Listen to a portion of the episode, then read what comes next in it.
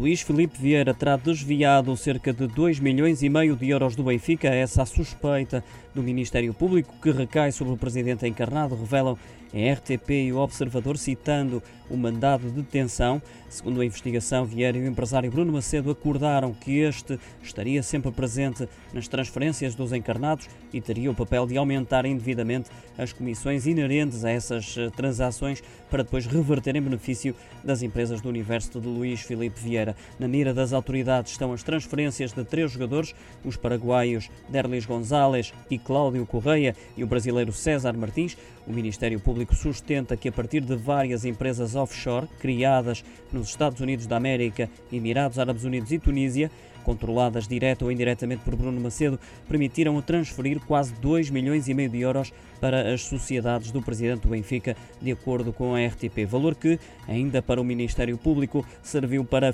financiar o pagamento de créditos antigos de Luís Filipe Vieira e para comprar terrenos da Inland e de outras empresas do grupo empresarial de Vieira. Este esquema teria a ajuda do empresário Bruno Macedo, do seu filho Tiago Vieira e de outros membros da família de Luís Filipe Vieira, segundo o Observador.